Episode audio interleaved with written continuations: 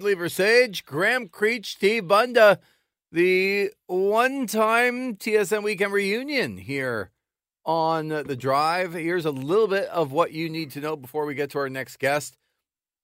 The Ottawa Senators, who are going to be on the practice ice coming up in about a half hour, getting set for Vancouver and Calgary after their big 5-4 victory over Seattle last night. They've made a couple of very minor deals. They've traded both Jace Hawryluk and Christian Rubens to the Calgary Flames for future considerations, and Jace Hawryluk to the Devils for future considerations. The Flyers have fired Chuck Fletcher as president of hockey operations and GM. Daniel Brier takes over as interim GM. One game that does affect Ottawa in the standings, and you need a big Chicago Blackhawks victory tonight. They are in Florida to take on the Panthers. Anaheim in Calgary, the only other game.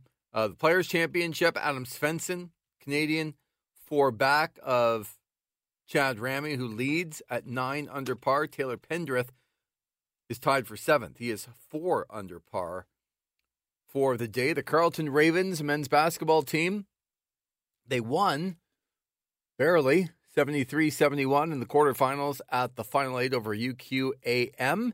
So they're off to the semis. Can Ottawa do the same? And the Ottawa GG's currently playing right now. The last score that I have is 42-25. The GG's leading at the half over Winnipeg. If Ottawa wins, they will play Carleton in the semifinals coming up tomorrow. And at the Brier, the two playoff games right now going on. Brendan Bottcher leads Northern Ontario 6-3, and Bottcher has the hammer and up 6-3 in the seventh end. So he's in full control.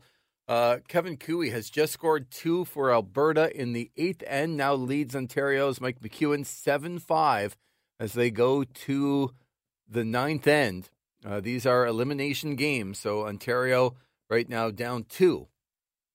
But with hammer going into end number 9. That's just a little bit of what you need to know. Let's get to our next guest. I haven't had the chance and the pleasure to talk to Brent Sobleski, NFL analyst for Bleacher Report and biggest MJF fan I know here on The Drive in a very long time. But Brent, I told Steve with this one-time reunion of TSN Weekend, I said, get somebody on the program who's going to surprise me and make me happy.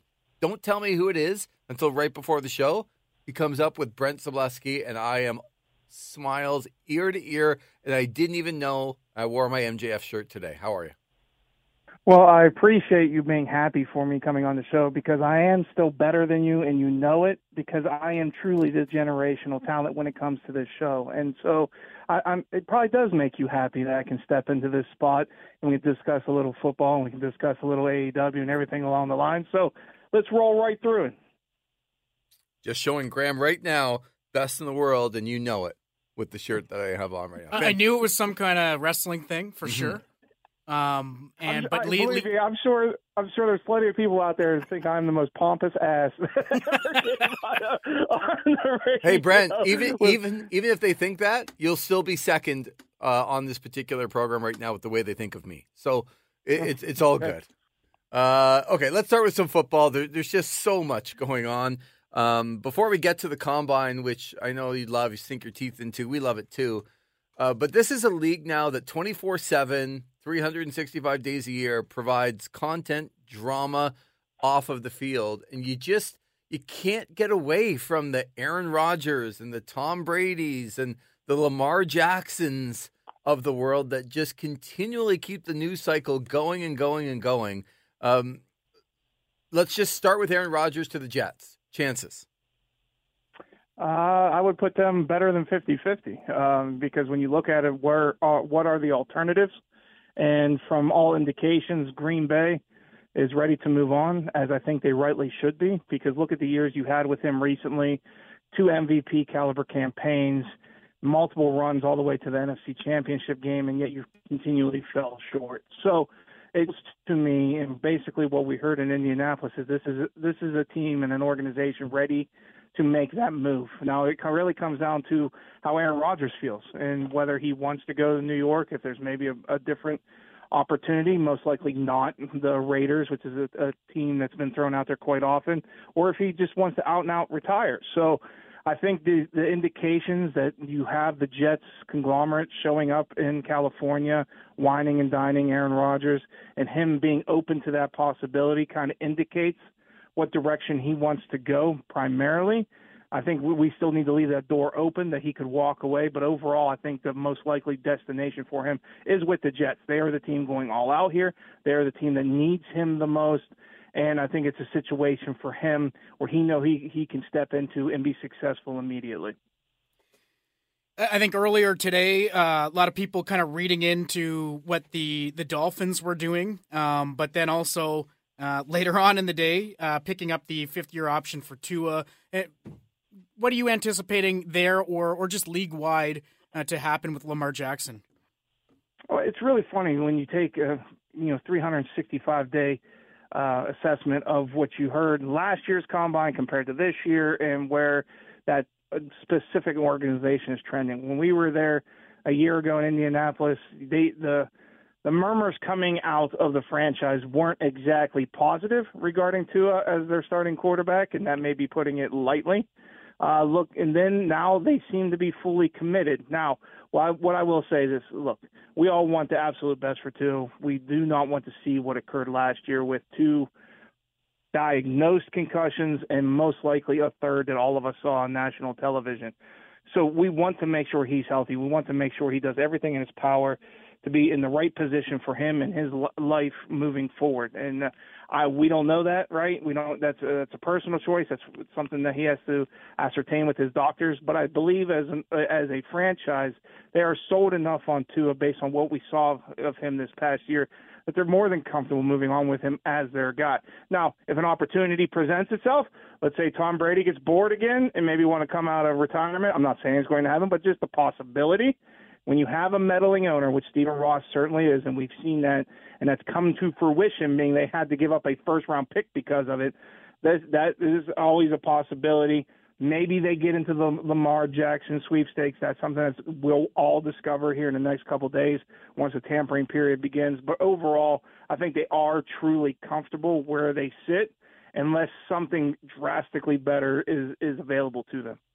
What do you make, Brent, of a few teams already kind of getting in the Lamar Jackson kind of sweepstakes, but also some teams already calling themselves like out of it that don't even have quarterbacks? And, it's a former MVP. I saw a lot of players defending Lamar Jackson, but it just seems like he's always got this narrative of negativity, whether he can't win in the playoffs or he's injured. And, now with the Ravens kind of with the franchise tag that they gave him. It's amazing, right? I can't think of another player, at least in recent memory, that has so many misplaced arguments against him, right? I mean, he's proven everyone wrong every step of the way, and I think that's part of the reason we continue to see detractors come out of the woodwork every single time something like this comes up, because it's confirmation bias, right? You thought he should have been a wide receiver. He's not a good enough passer. He's injury-prone because he runs. When you could point to multiple different instances where those things simply aren't true. He is a legitimate MVP. He has helped revolutionize the way we look at the quarterback position. He is a quality elite quarterback. I would place him at his very best in the top 5 in the league. Normally, he's probably top 10 at worst. So as long as he's on the field and moving, and ironically, the injuries he suffered the last two seasons were in the pocket, had nothing to do with his being used in the Ravens' ground attack. So when you ask about what teams should how they should automatically respond, there should be a feeding frenzy over him with his availability. Now, yes, obviously Baltimore can match, and a lot of teams don't want to set the market for Baltimore, and I understand that from a business perspective. But in the NFL, quarterback is king. And if you do not have one, you are always searching for one. While the price tag would be immense, and you also have to give up 2 first-round picks, if you don't have that guy or a guy of that caliber, you cannot compete in this league, period, end of story. And so when someone's available of that ilk, you need to go hard after them. Look at last offseason. We lived through the summer of Deshaun Watson, positives and negatives. And believe me, there was a ton of negatives along that way. And yet he still got the greatest deal we've ever seen in NFL history, at least from guaranteed money. If you're a quarterback, any quarterback, excuse me, not just Lamar, you should be asking for more than what Deshaun got from the Cleveland Browns, because that's the market as it's currently set. You know, every player should be doing that if they have any type of leverage whatsoever. And the argument will be that while there were multiple teams sending for Watson, well, there should be multiple teams now, right? And the one thing I will point out is this. While publicly teams have automatically came out and said, no, we're not interested, or at least let it be known through certain channels, it's lying season, gentlemen. We know that. We know that with absolute certainty that there are teams that should have some interest that may do so on the down low to see what they can potentially put together and if it's even feasible for them. So I'm not one that believes there's collusion, but I do also look at it as this is a situation where there are teams that should be willing to strike that may come out of the weeds when it's all said and done. So from the Baltimore perspective, why did they do this? Is it just leverage? And is this something that they just want to move on from Lamar Jackson and they want to find the best way to do it? Or do you think there's a possibility that they end up keeping him? It's to prove a point.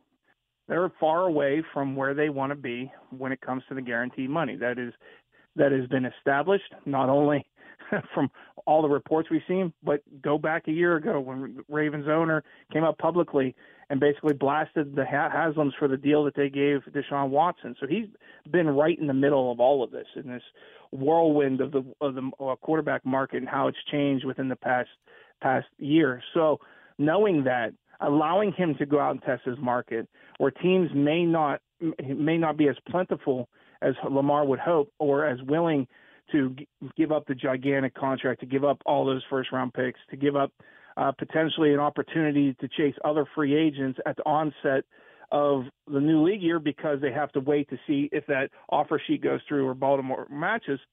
It still allows the Ravens to maintain some leverage while simultaneously allowing the player himself to set the market. And in their eyes, they're going to believe that the market's going to come in much lower than what Lamar has demanded through all of this, and that would be a benefit for the Ravens. And even if it doesn't, then they can still match. So it gives them opportunities. And I think when it's all said and done, he's most likely to end up there. It's just, to me, I don't understand why more teams wouldn't be just basically falling all over themselves to get a player of that caliber. Maybe they will, hopefully, and I still believe there will be a couple, but maybe not to the degree that it should occur. I never really got to ask you many Jags-related questions 3 or 4 years ago when you joined us like every Sunday, because they were irrelevant, but they are far from that now. And just reading the Calvin Ridley piece in the Players' Tribune a couple days ago, I know when that would have happened at the time, I for sure would have had some type of opinion, like, why would this guy risk it all for $200 or whatever? But it just shows that it's hard to kind of react sometimes without putting yourself in these guys' shoes. I thought it was a great piece in the Players' Tribune, and just maybe what do you think that he will bring now that he's been reinstated to that Jags offense? Well, take it to a personal level for a second. I find it highly applaudable for him coming out to talk about his personal situation as someone who suffer from depression and anxiety attacks in my 20s. Thankfully, I was able to get past that through medication and therapy, and I've led a relatively successful life since then. Kudos to doing so in such a public manner, to explaining what he was going through, both mentally and physically, and allowing himself to be vulnerable. We need more of that. We need more guys like Calvin Ridley or Kevin Love, for those who may follow the NBA, where he did something similar, and so on and so forth. And to me, that means so much as a individual. It means so much to so many people out there that I know suffer from the same issues. And I think it puts him in a far more positive light than the way that he was shown for essentially the past year. And I think that's a fantastic turn based on and less than ideal setup. So with that said, as a player, what they're adding is a legitimate weapon for Trevor Lawrence. Look, Calvin Ridley was outstanding with the Atlanta Falcons, right? And they have already had improvement in that offense significantly just by Doug Peterson being the head coach and being competent, and also a solid play caller on top of it. You saw the development with Trevor Lawrence. They're bringing back Evan Ingram. They may lose Juwan Taylor, their right tackle, in free agency, but they do have someone like Walker Little who can step into that situation. So I think this has the potentiality of a dynamic offense. If you look at the AFC South in general, who's the team that's going to step up against them, right? Texans are finally looking toward to build a foundation for the first time in 3 years. The Colts may be able to compete, but they were never the team we thought they were going to be a year ago, and obviously they're fishing for a quarterback somewhere. If obviously maybe not Lamar, but at the top of this year's NFL draft. And the Tennessee Titans are 100%, if you look at any of what they're doing with their roster at the moment, entering a rebuild. They have let go multiple different veterans as of today. Their longtime center Ben Jones was released. Taylor Lewan along the way, Robert Woods, and so on and so forth. So that division is Jacksonville's to take and keep for a significant amount of time. And when you add a talent like Ridley, it's just going to make you more dangerous for the long haul. You brought up earlier about resetting the quarterback market. I want to circle back to that and just talk about some of the quarterbacks coming up in this next little bit here. But, Joe Burrow being, I guess, probably one of the main ones, Tua Tagovailoa as well. But where do you see some of these guys getting paid, and how much more do you think are they going to be in around the Mahomes? Are they going to be over Watson? Like, there's some big-time cap numbers out there, but with the cap going up a little bit more each year now, about $25 million this offseason. But where do you see these next era of quarterbacks hitting?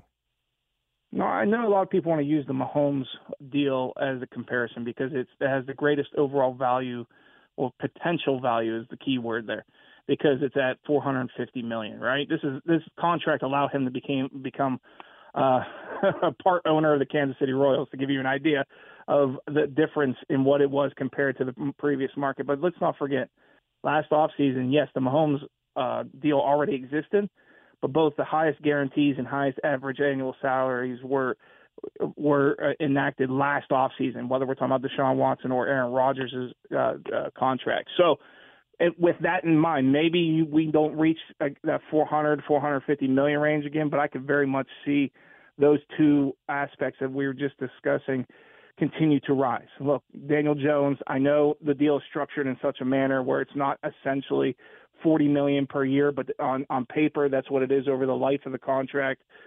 Furthermore, when you have Burrow, you have Justin Herbert, right? These are guys that could legitimately shatter the market as we currently know it, whether it's in guaranteed money or it's in average annual salary. So from that point of view, while I think we may start seeing a little bit more of a middle class, whether it's Jones, who came in just under some of those top tier guys, or even a little further down Derek Carr, I think still you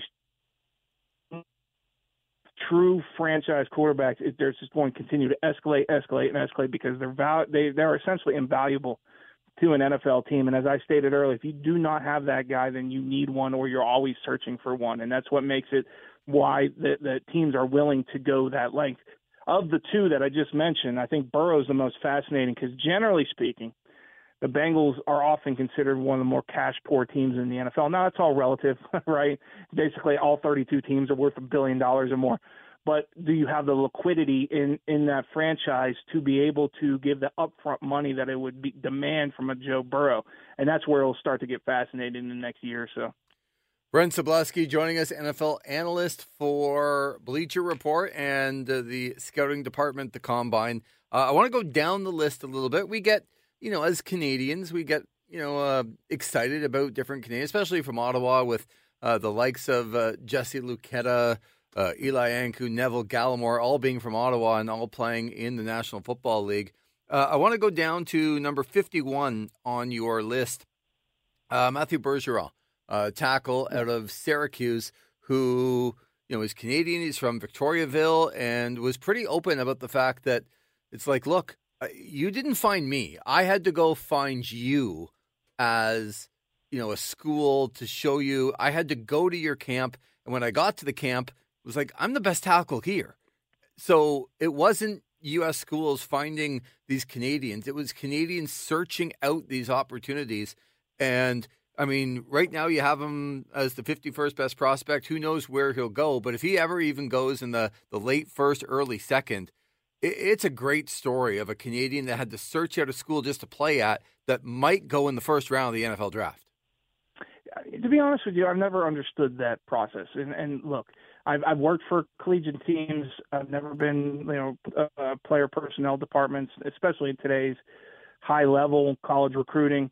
But when you look at it and you think about it, like a team like Syracuse, for example, or I'll use Minnesota in the Big Ten, right? If you're a northern team that struggles to recruit, particularly pipeline areas, why wouldn't you go up to Canada to look for more talent? I've never understood why that's not done more often. To me, I think it's, an untapped resource for the type of talent that like Matthew Bergeron is, right? I mean, aside from the fact it sounds like he should be playing for the Maple Leafs with that name, but at the same time, we've had him as you rightly stated, a late first, early second round prospect pretty much all year. And I know our particular scout who specializes in offensive linemen, you guys may know him, Brandon Thorne, who does just an amazing job when it comes to breaking down offensive linemen, really likes him particularly in the run game, in Syracuse's run game, which was heavy zone, and his movement skills and lateral agility. So when you look at where he is as a prospect, this is a guy we have pegged as a potential starting left tackle, if not in year one, year two, or year three. So when you have that type of talent and that ability, you have to go wherever it is to find it, and he's certainly a great example of it. Yeah, it's just a really good story. And, Syracuse just 3 hours from where we are here in Ottawa, so a lot of eyes have been on him. All right, as time runs out here, I will ask you a couple of wrestling questions. And just number one, what you thought of the last pay-per-view with MJF and Bryan Danielson in the main event, Iron Man match, Creature Bunda, a 60-minute Iron Man match that went to overtime, 7 minutes deep, 67 minutes in the main event. Brent, what'd you think? Well, let me put it this way. First of all, I did not watch it live because I was driving home from Indianapolis, so that's a bit of a hike for me in Ohio, quite a few hours. So I watched it the next day with my son. I had already known the outcome because it's hard not to find out these things on social media, and I already heard the buzz, right, that everyone's talking about. This is a 5+ star classic. It's the best match of the year. That the drama was so high, just to the nth degree. And what I will say is this, and I know we came in joking about Maxwell Jacob Freeman, and you're wearing the shirt, and I used the catchphrase and everything like that. I'm saying this in all sincerity, and it's and believe me when I say this, it actually means something, because I despise it when I'm talking about talent evaluation when it comes to the NFL draft. But I look at him as a truly generational talent, right? He is someone that is better on the mic than anyone else. Then when he wrestles once every, 6-7 months at this point, even as champion, he is every bit as good and hangs with literally the best wrestler of his generation, and they make each other look spectacular. And so building around that guy to give him his contract to reportedly, right? Yeah. We won't go kayfabe here. Then it's truly special. And watching that was, to me, just another great example of what wrestling can be. And it's different, and that's why I've always enjoyed AEW, because I look at these men as athletes. I think they're spectacular in what they do, even though the outcomes are predetermined. What they were able to do to have a crowd in the palm of their hands was absolutely spectacular. Brent Sobleski, always great to be able to catch up with you. Wish we had a little bit more time. I hope you are doing well, and we certainly will point people to the Bleacher Report and the scouting department of the NFL Combine. Just some unbelievable stuff in there. We're richer in knowledge when it comes to that because of the work that you and your colleagues do at Bleacher Report. So thanks very much. Hope we catch up with you soon. Thank you for having me. As always, gentlemen, talk soon. Brent Sobleski, NFL analyst and part of the Bleacher Report scouting department on the Gabriel P. Totland, Gabriel Pizza, the official pizza of the Ottawa Senators. Covered a lot of ground there. Aaron Rodgers, Lamar Jackson, the Combine, the NFL is just like, it's nuts. Don't gloss over Calvin Ridley. You did get a Calvin Ridley question in there. It was, you know what? Did you read that? I did. Piece? I was just going to say, great piece. Yeah, you don't know until you know. And we for sure would have judged him that way. Of course. Like, I don't remember what my exact take was, but yep. You see it, the information come out. It's like, my God, What are you doing? And it's our job to have opinions at the time, but sometimes until you know, you don't know. And he still owned up to it. Mm-hmm. didn't complain about the length of his suspension compared to, I don't know, other guys in the league that do far worse things as a human. Exactly. Tough team not to like in the Jacksonville Jaguars. And that's a hard thing for me to say. Anyway, Leaver Sage, Graham Creech, T. Bunda here. Bunda with another look at your traffic and weather. Back with more of The Drive on TSN 1200. And I still have the poster in my room. Steve, help me out. Scott Sapp. Sapp. I was going to call him Stapp. Scott Sapp. Might be Stapp. I don't know. From Creed. Remember. Lead singer of Creed. Love Creed. Thanks for playing him again. It just means so much to me. Leaver Sage, Graham Creech, T. Bunda. Still got the poster? Still got the poster. It's up in the room. It's fantastic. Love Creed. Also, love when local teams do well. Carleton Ravens men's basketball team 73-71. They beat UQAM in the quarterfinals at the National Men's Basketball Championships. So they're off to the semis, and right now with 4:50 left in the game, Ottawa all over Winnipeg, 82-57. So the GG's cruising into the semis, and a matchup with Ottawa and Carleton tomorrow in the national semifinals on the men's side. A lot of spice. There's a lot of spice in that one. So looking forward to that. And Brendan Bottcher's up in the ninth end, 7-4 with the hammer. So he looks like he's moving into the Page playoff systems with one of my least favorite things in curling, WC1. Like if you're watching right now, I know I've said it before, I will just continue to say it until somebody changes it. You're watching right now. One of the best. Someone like me, I like curling. I watch curling mostly in the Olympics, right? And I get like I like it, and I've been out a couple times. I've never been in a league or anything, but I like it. But other than that, I don't follow it too much. And yeah, if I'm what's going on here? No, I can figure out. No is Northern Ontario, no problem. Mm-hmm. WC1, who's that? Right, no idea. Who is that? How I don't even know how they determine the wild card. Right, and it's who the wildcard teams are. And it's one of the best curlers in the world, in Brendan Bottcher, who lost the Alberta final to Kevin Cooey. Kevin Cooey's also one of the best curlers in the world. No shame in there. So he's the wild card. One of the three wild cards. But to label it on television, like we're watching it right now, and it's on in so many different bars and restaurants and wherever you go, and the volume might not be on. You look up at the TV, you have absolutely no idea who this is. And he's one of the best curlers in the world. His team's one of the best teams in the world. No, WC1. Man, I hope they win. Okay, forget WC1, WC2. Mm-hmm. Would WC3. Would you rather the names be there too instead of Northern Ontario? Or does that not matter? Well, no, the Brier matters because you represent your province. Yeah. And I think that matters. But the reason I ask is because if you're Northern Ontario facing and then they put the name... Yeah. Then the wildcard team's name is there. Yeah. But Northern Ontario's isn't. That's okay. I don't know if it's a perfect solution, but I'd like to know, like, if you know anything about the Brier, you know who's representing Ontario. You know who's representing Alberta because they won. But you don't necessarily know who's WC3. Right. Well, who is WC2? No idea. Right. How many people would? Not sure. Probably a lot of curling fans. Yeah, but... The whole point is that even curling fans might tune it in right now and go, I don't know who WC1 is.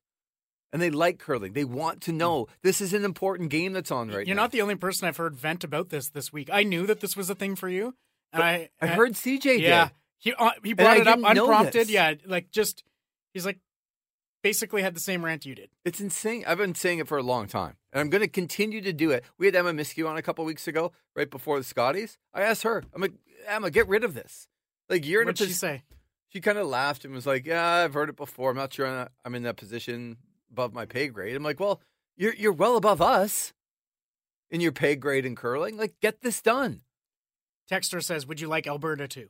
No, because I think it diminishes the value of a team when they're called the number 2 team in the province. I just don't think it represents Brendan Bottcher as well as it could. Just say Bottcher, and people know who he is, right? WC2's Reed Carruthers. A lot of people know who Reed Carruthers is. Just put Carruthers. You don't need to see Manitoba 2, because now you got Manitoba 1 playing Manitoba 2, Alberta 1 against Alberta 2, and you still have no idea who it is.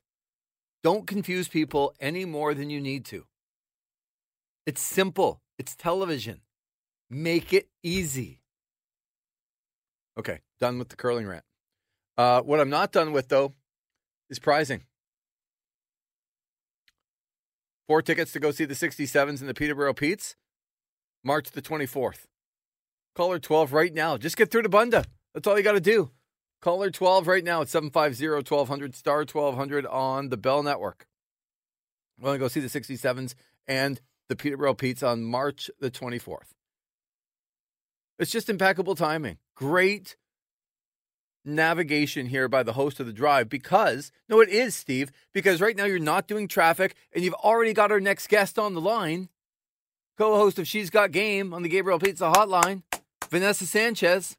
Hello.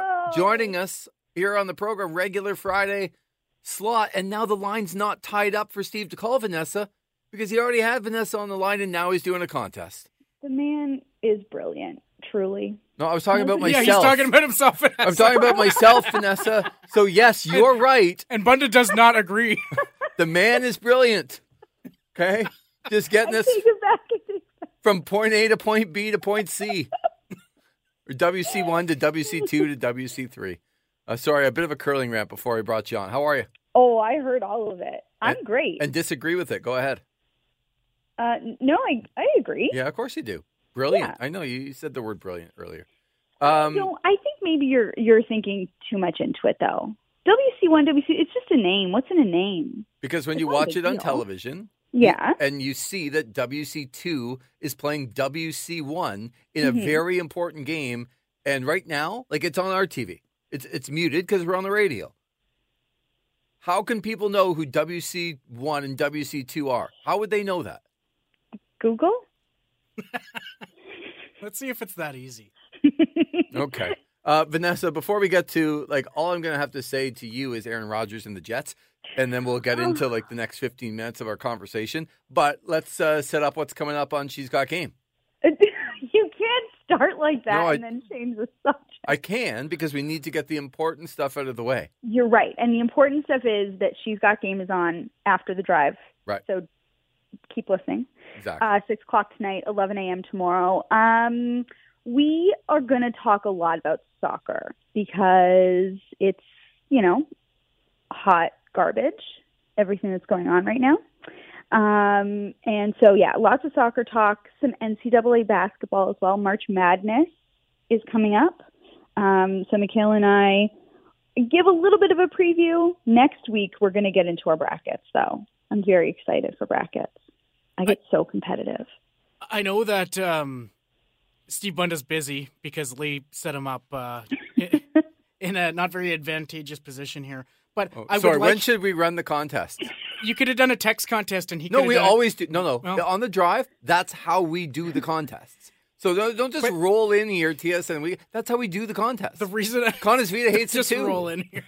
Can I say? Yes. I genuinely had, like, not much to talk to you guys about today. I just wanted to be here to experience this exactly. We've missed it. You don't even get the behind-the-scenes thing, too, where we're bickering off air. Like, going into this segment, when we were doing the code word, Bunda and Lee were going at it. Lee and I were going at it because I was telling Lee where the information was, and he didn't think he had to know as the main host. But the reason I brought Bunda back into this is, would it be fair if we got him to clip Vanessa saying, let's talk soccer first because it's garbage, and then just clip at that? Oh, no. And then you could play it again for AJ next week. Okay. He'll kill me. Yes, he will. With her mentioning what part, without her mentioning what part, right. What's going on right now is garbage. I guess I got to start here, though. What did you think of, I'll ask you this way. Is Christine Sinclair done bitching? What did you think of that? Wow, that's out of context a little bit. But it's not out of context. I know what you mean, and my blood is still boiling from that. So, okay, to put it into context, for those listening and have no idea what Creech is. Save me here in case people think I'm anti-Sinclair here. Just anti-woman. Happy International Women's Day, everyone. So Christine Sinclair, along with Janine Becky and Quinn and Sophie Schmidt, met with some MPs yesterday in front of the Heritage Commission to basically talk about all of the hot garbage that's going on with Canada Soccer and how awful it has been to work under them. And in part of her testimony, Christine Sinclair said that one of the moments that she felt, or that she knew, how little respect the Federation as a whole really had for her and for the team was when Nick Bontis, she had sort of laid out in this big meeting that they were having in their contract negotiations, she had laid out, you know, what their demands, I guess, and what they were looking for. And then later on in that same meeting, Nick Bontis did a bit of a callback and basically said, can we get back to, or is Christine done bitching yet? Speaking about like her very reasonable equal pay and equal support and equal resources demands that she had been talking about earlier. I can't even tell, like, it's one thing to say that, awful, you're a terrible human being, to say that about Christine Sinclair, of all of the people in this country. Oh, my blood. Oof, I'm mad. I don't even have words. I'm just mad. I think that, like, that man should be banished from the country. Can I say that? Yep. Okay, thanks. Done. He should be not even allowed here anymore. Well, he got promoted, apparently. So yeah, let's not talk about that. Like, because hopefully we get to where we need to be with the women testifying and Canada Soccer, of course, putting out the CBA right before they were going to testify, but they don't negotiate in the media, but then they put it out right before in the media. So hopefully we're on a path of correcting all of this. And I think having those prestigious women step up and testify, I think is a good thing. Like, let's just get to the bottom of this and get what is really happening and then start dealing with it. And I think we're on the path, right? I think so too. Yeah. I think this really, especially yesterday, kind of really highlighted the sort of airing of the dirty laundry, for lack of a better term. Like, the women got their chance to say what they needed to say in front of hopefully some people who can do something about it. I think Canada Soccer is very, like, underhanded releasing of the details of the CBA negotiations was kind of that too. It was very underhanded, but now that they've, you know, said what has been needed to say, now it's time to let's sit down at the table and actually get this stuff done. And from the sounds of it, you know, what they released yesterday, the proposed collective bargaining agreement sounds good. I mean, I'm not in the table. I don't know, at the table, in the room. I don't know what the players are thinking about it just yet. But from my very unprofessional opinion, it seems like we're on a good track. Well, speaking of professionalism, I've got our winner, guys. Oh, fantastic. It's actually kind of a funny story, too, because it ends up being one of my old outdoor ed teachers from high school. What? Yeah. Mr. Great. Very not. I wish it was, but it was actually kind of funny because I haven't seen him since I graduated in 2009. But Mr. Joe Aubrey is our winner.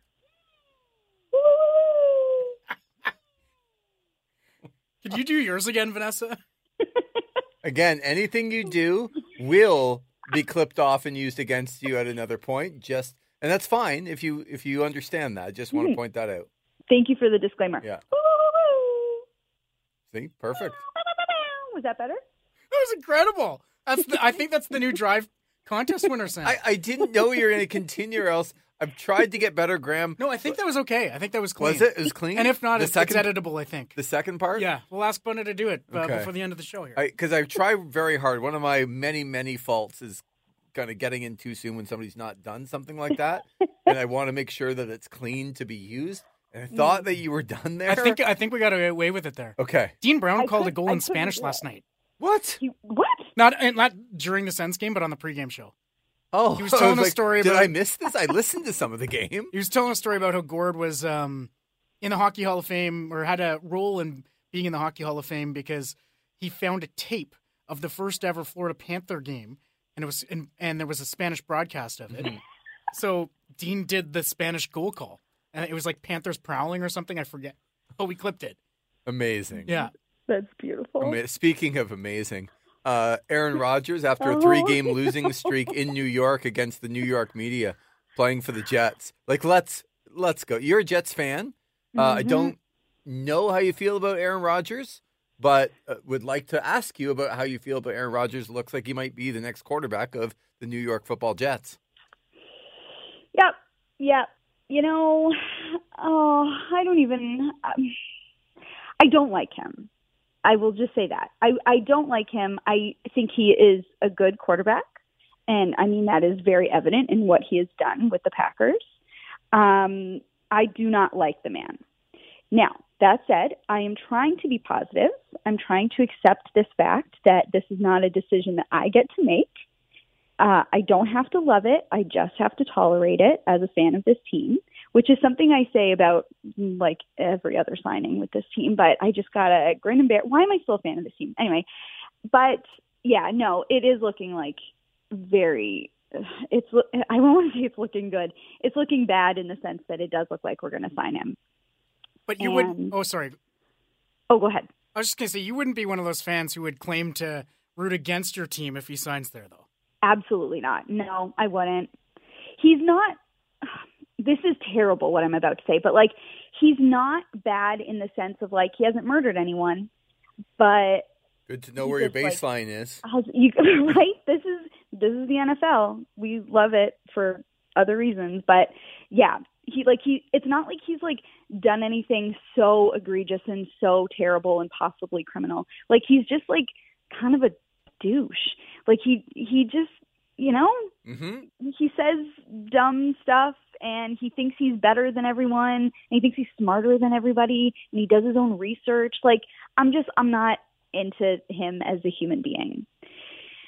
So I don't love that. Well, what I'm into is mm-hmm. Aaron Rodgers thinking that he's better than everybody else with the New York media after losses. Like, because that guy, with everything that you just described, I think the biggest thing that I think about Aaron Rodgers is a guy who comes off as the most secure guy you've ever seen, who's actually the most insecure guy you've ever seen.